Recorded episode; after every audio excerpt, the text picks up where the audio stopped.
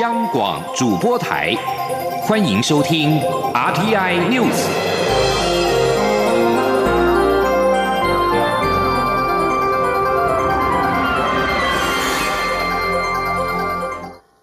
各位好，我是主播王玉伟，欢迎收听这节央广主播台提供给您的 RTI News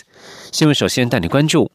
台湾未获邀参与世界卫生大会 （WHA）。美国国务卿蓬佩奥十八号表示，世卫秘书长有权邀请台湾，却在中国压力之下选择不这么做。此举不止让世界无法听取台湾的防疫专业，也损害世卫的公信力。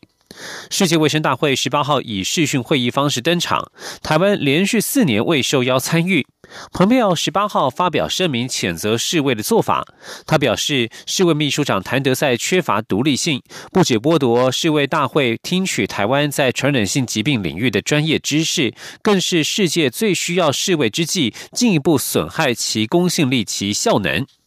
蓬佩奥更直批中国要使台湾晋升的恶毒行径，透露了北京宣称希望透过资讯透明、国际合作来对抗疫情，只是空话一场，也使得中国与台湾之间的差异更为显著。像台湾如此透明、蓬勃以及具有创新能力的民主，总是能比威权政体更快、更有效回应传染性疾病。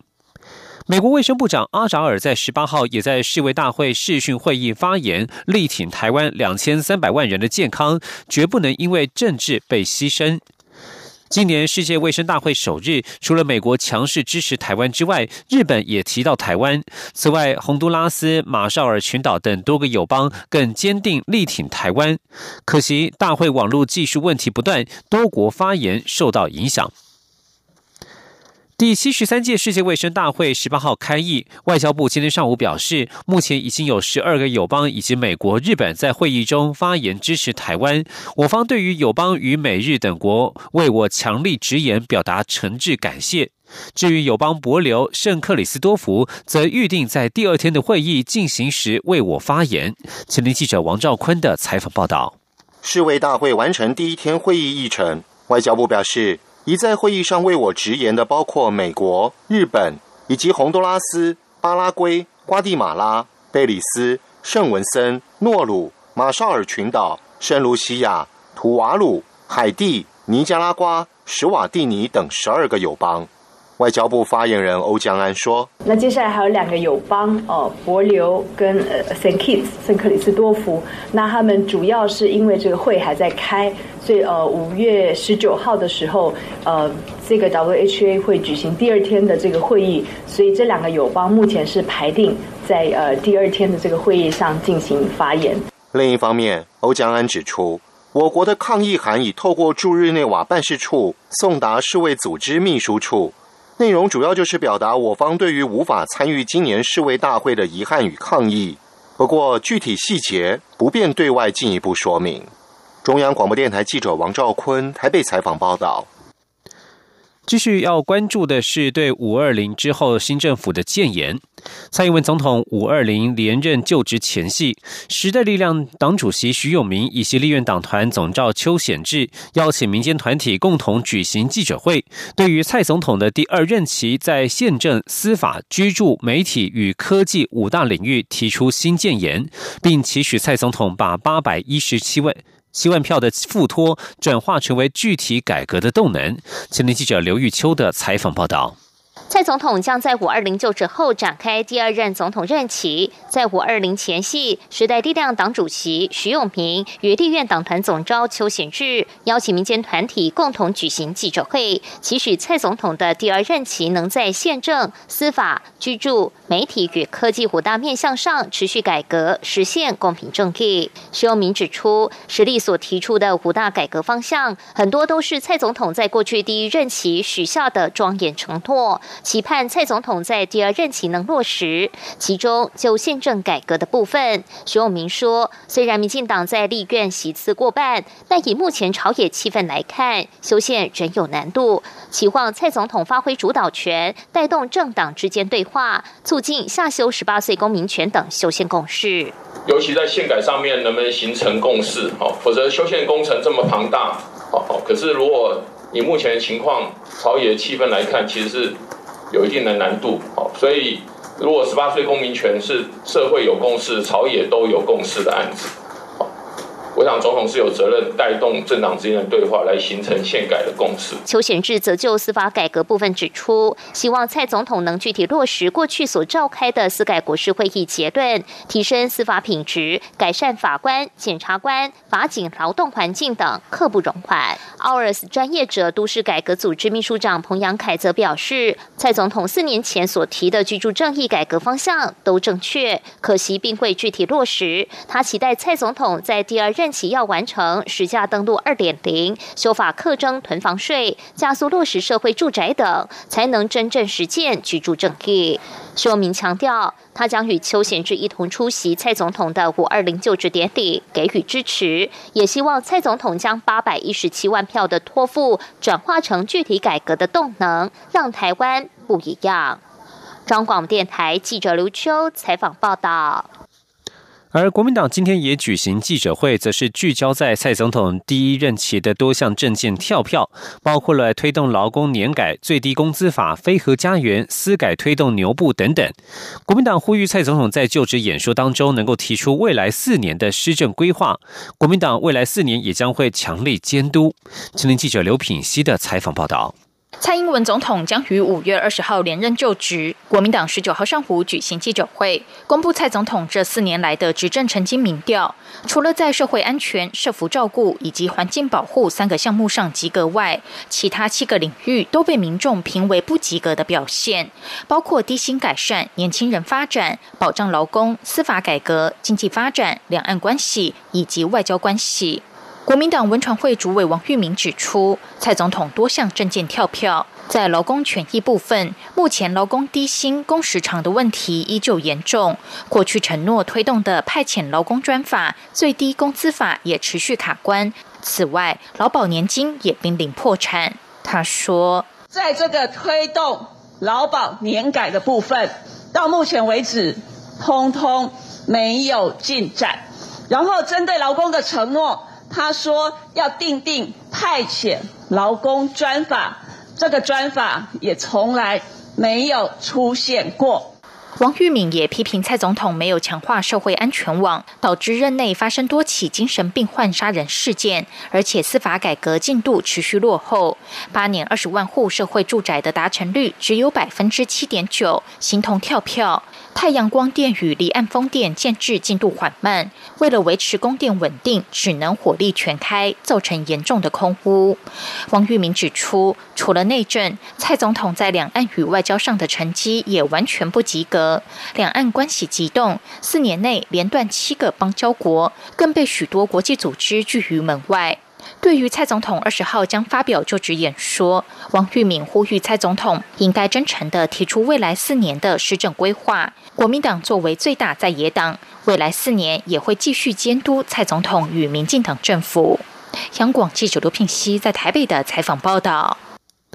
而今天在立法院，为了推动国会透明化，无党籍立委林长佐今天于立法院会提案，并且在朝野无异议下做成决议，建请立法院与民间协力推动开放国会行动方案，促进立法院的资讯更公开透明，让人民更能够参与立法院的议事，并且监督立委。同时，也将推动七十八国与七十八国组成的国际组织开放政府伙伴联盟的开放国会进行更多交流。促进国会外交。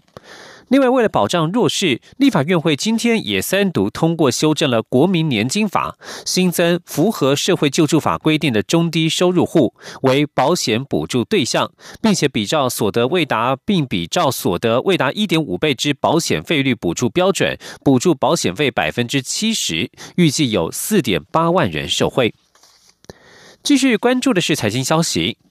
美国扩大封杀中国科技厂华为，台积电也寻求美国律师合作做全面分析。台经院专家今天指出，十五号以前所接的华为订单应足以支撑第三季的业绩表现。至于第四季业绩冲击，因台积电先进制程独步全球，在其他客户订单填补之下，应可减轻冲击。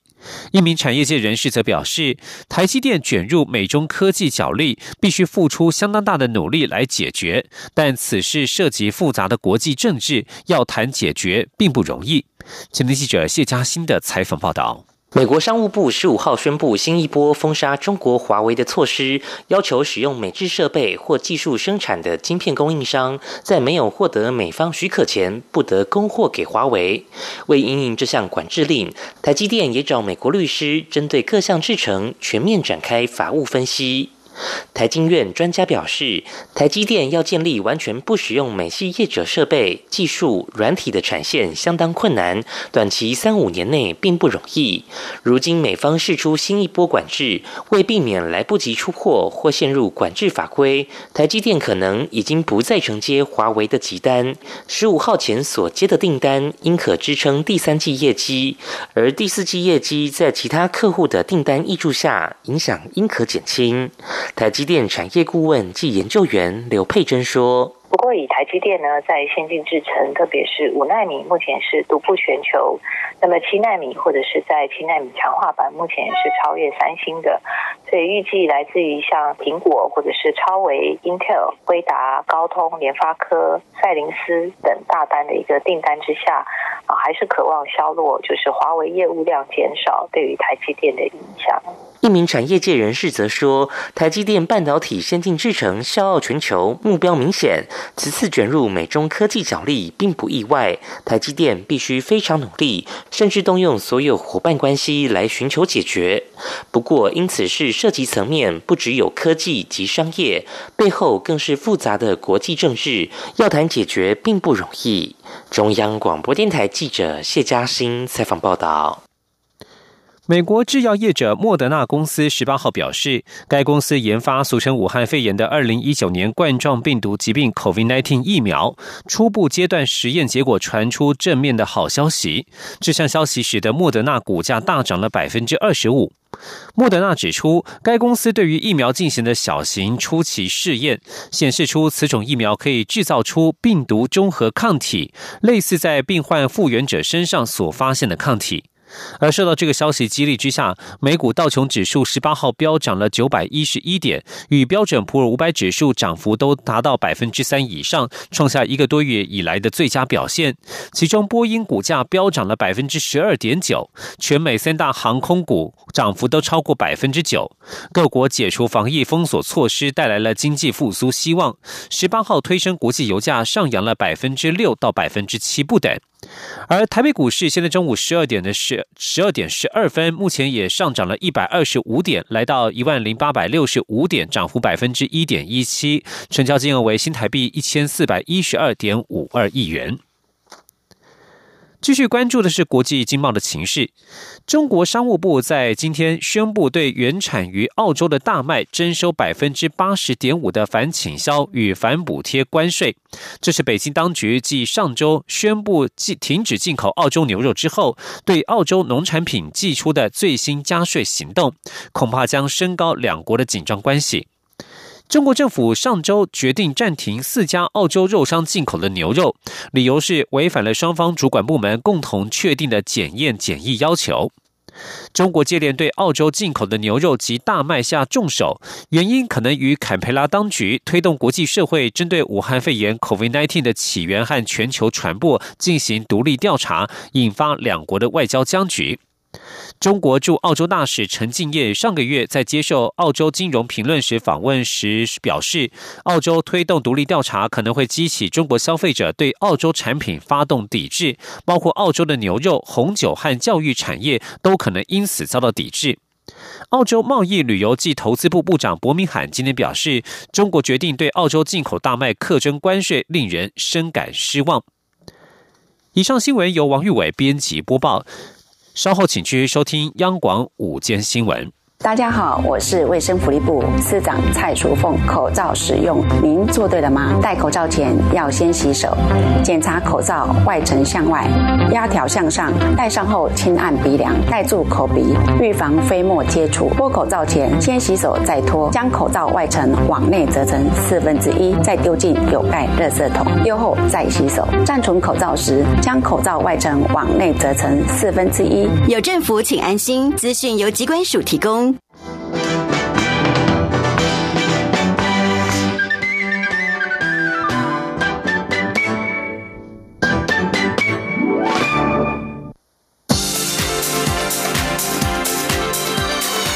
这里是中央广播电台台湾之音，欢迎继续收听新闻。欢迎继续收听新闻，我是陈怡君。先来关心台湾的天气状况。随着梅雨封面的报道，全台都降下了大雨。中央气象局今天稍早针对台南以北，包括宜兰地区发布大雨特报，预估雨势要到今天晚上才会逐渐趋缓，并且在明天五二零总统就职大典的当天出现一个小空档。但是从后天开始，随着西南风势力增强，又会将这道封面往北推回台湾上空。届时一连三天，全台湾都将严防豪雨或雷雨等剧烈的天气。记者吴丽君的报道。今年入梅以来，首波滞留性封面大约在十九号近五时分，从北部海面缓慢移动到台湾北部陆地。气象局也在稍早针对台南发布大雷雨及时讯息，同时针对台南以北，包括宜兰地区发布大雨特报。不过，气象局表示，随着封面逐渐由北往南移动的过程中，除了封面附近的对流会比较剧烈外，其他地区降雨的时间比较集中在白天，但是偶尔还是会有些空档，不会整天都在下。预估十九号晚间，这道封面就会移动到巴士海峡，届时雨势就会逐渐趋缓，并于五二零总统就职大典当天出现一个小空档。但是二十一号起，随着西南风势力增强，又会将这道封面往北回推到台。湾上空，届时在西南风与风面的交互作用下，全台一连三天都将严防豪雨或雷雨等剧烈天气。气象预报员陈一秀说：“所以预计大概是二十一号到二十三号这段时间，除了有封面界面往北回到台湾上空之外，还有西南风是增强的情况。到时候从周四周五周六的降雨情况会。”比今天、明天的降雨情况还要再剧烈，而且比较明显一点。这是全台各地都有雷雨或者是降雨的情况，豪雨的几率是比较偏高的。而未来一周在风面及西南风影响下，天气不稳定，云量也偏多，因此没下雨时感觉比较闷热。不过白天高温都维持在摄氏二十八到三十度左右，早晚低温则是二。三四度。中央广播电台记者吴丽君在台北采访报道。台湾有许多非常优质的农产品，而台湾的许多小农也会将自己所生产的农产品初级加工，成为果酱、果汁或者是果干等。但是如果没有取得经济部的工厂登记，以及符合卫福部的生产安全规范，其实根本无法上架销售。农委会就修正了相关法规，让这些小农也可以进行农产品的初级加工，并且在今年三月发布。截至今天为止，已经发出了两张农产品初级加工厂登记证。除了能够解决生产过剩的问题，也将会进一步增加台湾农产品的国际竞争力。记者郑祥云、陈林信宏的报道。在台湾上市的任何产品，考量得追踪溯源，都会要求生产的厂房必须有工厂登记。由于很多农民喜欢将自己种植的农产品初级加工，但由于量体不大，和食品工厂谈合作常遭回绝，使得初级农产品加工品通路受到限制。因此，农委会修正《农产品生产及验证管理法》，在取得法源依据后，让小农也可以进行农产品初级加工。不过，这些小农要取得工厂登记证，也得经过重重关卡。第一位取得登记证的农民李昌俊是位茶农，他说未取得四十个小时的专业训练课程，连续三天早上六点起床，坐火车到新竹上课，通过考试才能取得证书，之后还得向地方政府申请会看工厂，审核合格后才能取得厂证。虽然过程辛苦，但他也鼓励其他农友积极申请，并进一步结盟打团体战，进军国际杯。李昌俊说：“当通过的农友越来越多的时候，台湾的农产品平均品质一定会上升，一定会提升，而且会增加我们的国际的竞争力。在未来，所有的厂证很多农友都取得以后，农友必须要结盟。”必须要打团体战才有办法跟外国去去竞争。那你如果说你不知道找谁的时候，你可以利用场证，那你可以找到就是符合安全、专业的合作伙伴，然后一起对外。另外取得厂证的农友邵张琪也是茶农，他表示能够自行加工，预估可以增加三成的收益。我自己有评估过，有百分之三十的成长。我们原本就是有做一些外销市场，这个农粮初级加工厂是在做国内市场，那可是呢，对我们的外销市场其实也有帮助啦。农委会主委陈吉中也表示，未来全台预计将纳管五百家以上的农产品初级加工厂，加工量每年可以达七万五千公吨，五年内绝对可以达到新台币二十亿的产值。中央广播电台记者郑祥云、陈林信宏采访报道。为了处理农地违章工厂的问题，政府透过了工厂管理辅导法加强纳管，并且辅转合法。但是对于新增建的违章工厂，则是即报即拆。不过，地球公民基金会今天表示，公辅法今年三月上路以来，地方政府执行的情况并不好，甚至被检举的违章工厂还越长越大。他们希望政府可以落实法令，守护台湾的农地。记者杨仁祥、肖兆平的报道。即报即拆东西给，即报即拆东西给，违章政策不及格。违章政策不及格。环保团体喊口号，因为不愿建农地变工厂。为了解决农地违章工厂问题，政府宣布在二零一六年五月二十号以后新增的工厂都是即报即拆。但彰化县环境保护联盟总干事施月英翻着一张又一张的检举信函跟公文，悲叹二零一七年检举至今的六十八起农地违章案件，不仅一件没拆。有的还越长越大。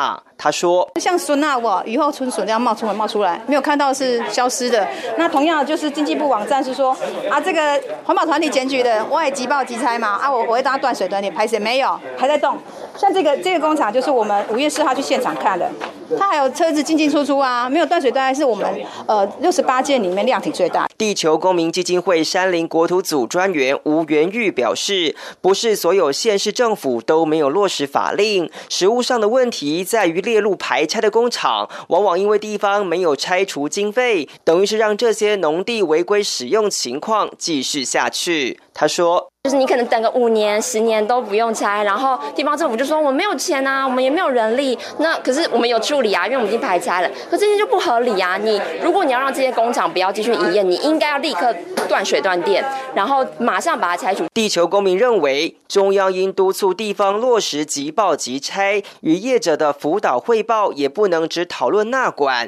而忽略辅导转型跟迁离。环保团体强调，农地违章工厂现象要立。刻止血，这不仅是为了粮食与公共安全，也是要彻底解决历史噩梦。中央广播电台记者杨仁祥、肖兆平采访报道。近来美食外送服务平台受到消费者的青睐，不过有立委在今天举行记者会指出，外送平台业者的 App 用户反馈机制并不友善，民众只是为了想了解优惠服务就遭到扣款，而且无法取消，也没有客服电话。对此，行政院消保处表示，业者的做法违反了消保法，如果不改善，最高可罚新台币五十万元。消保处正在密切注意。记者王维婷的报道。因为武汉肺炎疫情的关系，美食外送服务平台正夯。不过，民进党立委高嘉瑜十九号举行记者会表示，他之前使用美食外送平台的 APP，想要了解优惠方案，没想到还没订餐就被扣款，且扣款自动续约无法取消。高嘉瑜表示，许多民众也反映有类似遭遇，APP 用户反馈只有罐头讯息，无法联系客服，导致消费者权益受损。对此，行行政院消保处消保官王德明表示，今年一到四月，国内两大美食外送服务平台的消费纠纷与去年相比暴增，代表背后可能还有更多民众权益受损。王德明表示，业者并未充分提供消费者资讯和没有落实消费者抱怨申诉权，已经违反主管机关卫福部定型化契约和消保法的规定，最高可罚五十万元。王德明说。定型化契约应记载不得记载事项，明文呢也规定了，业者哈要有一个联络哈，就迅速有效的联络方式。哦，让消费者啊可以提出抱怨或者一些咨询的一些问题。如果业者没有做到这样的规定的话，依照消保法的规定的话，哦，消保五十六条之一是可以处罚的。哦，先期改善完之后，如果业者哈不加以做的话，可以处罚三十万啊，最严重可以处罚到五十万，而且可以连续处罚。高嘉瑜表示，美食外送消费纠纷不止扣款争议，还有外送食品失去适当温度或新鲜感，包装破损或遭到挤压变形，疑似食用后产生身体不适等。出席记者会的卫福部食药署检任技正周佩如表示，卫福部二零一九年时已经制定网络美食外送平台业者卫生管理指引，要求外送业者需符合食安法的规定，且要遵守卫福部公布的定型化契约。否则会依法查处。中央广播电台记者王威婷采访报道。再看到国际消息，受到俗称武汉肺炎的 COVID-19 疫情冲击，美国轿车服务巨擘优步 Uber 继本月稍早裁员了三千七百人之后，十八号宣布再裁员三千人，两周内一共大砍了百分之二十五的全球员工人数。旧金山纪事报十八号报道，由于多数人居家避疫，导致对轿车服务的需求骤减了八成。乌布尔执行长科霍斯洛夏西在书面声明表示，由于疫情的重大冲击以及最终复苏情况的不确定性，乌布尔将专攻轿车服务和外送平台，并且缩编公司的规模，因应目前商业现况的所需。巴西武汉肺炎确诊病例已经突破了二十五万例，死亡将近一万七千例，确诊病例数在全球仅次于美国、洛俄罗斯，排名第三。巴西卫生部代理部长帕佐耶洛今天在世界卫生大会中表示，巴西的疆土辽阔，各地风土民情不一，中央与各市州政府会持续对话，因应各地疫情所需，提供援助。在此同时，路透社报道，巴西亚马逊雨林最偏远的部落也深受 COVID-19 疫情所苦，当地缺乏医疗资源，医生如今正在依靠着飞机把重症患者后送就医。巴西原住民特别卫生部十八号表示，当地至少有二十三名原住民已经死于 COVID-19。这些受害者居住在最偏远的部落，其中有十一人是在亚马逊河上游哥伦比亚和秘鲁的边界处。以上 T N News 由陈义军编辑播报，谢谢收听。更多的新闻，欢迎上央广网站点选收听收看。我们的网址是 triple w 点 r t i 点 o r g 点 t w。四年一度的五二零总统就职日是中华民国台湾新的政治篇章。中华民国第十五任总统蔡英文将在二十号正式宣誓就职。当天上午十点，蔡英文总统将于台北宾馆户外广场发表就职演说。各界关注蔡总统的演说中，对于两岸关系是否会维持既有基调，还是会有新的方向。五月二十号上午九点五十分到十一点，中央广播电台华语网将使用网络影音与中短波频率，为您现场实况转播蔡英文总统的就职演说内容，并邀请学者专家分析蔡总统在第二任期的机遇与挑战。请锁定央广网站 triple w 点 r t i 点 o r g 点 t w。以及央广华语网频率收听。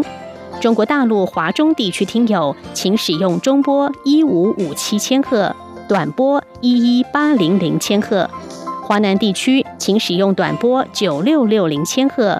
华北地区为一二零二零千赫；东北地区为一五四六零千赫。东南亚的听友，请使用短波一五二四五千赫、一五三一零千赫收听。除了华语。五月二十号上午九点五十五分到十点三十五分，本台闽南语节目《央广下午茶》，客家语央广客家粉丝团，广东语央广粤语园地等脸书粉丝专业，将以闽客粤语同步实况转播蔡英文总统就职演说。五月二十号，央广邀请您共同见证台湾民主政治的重要时刻。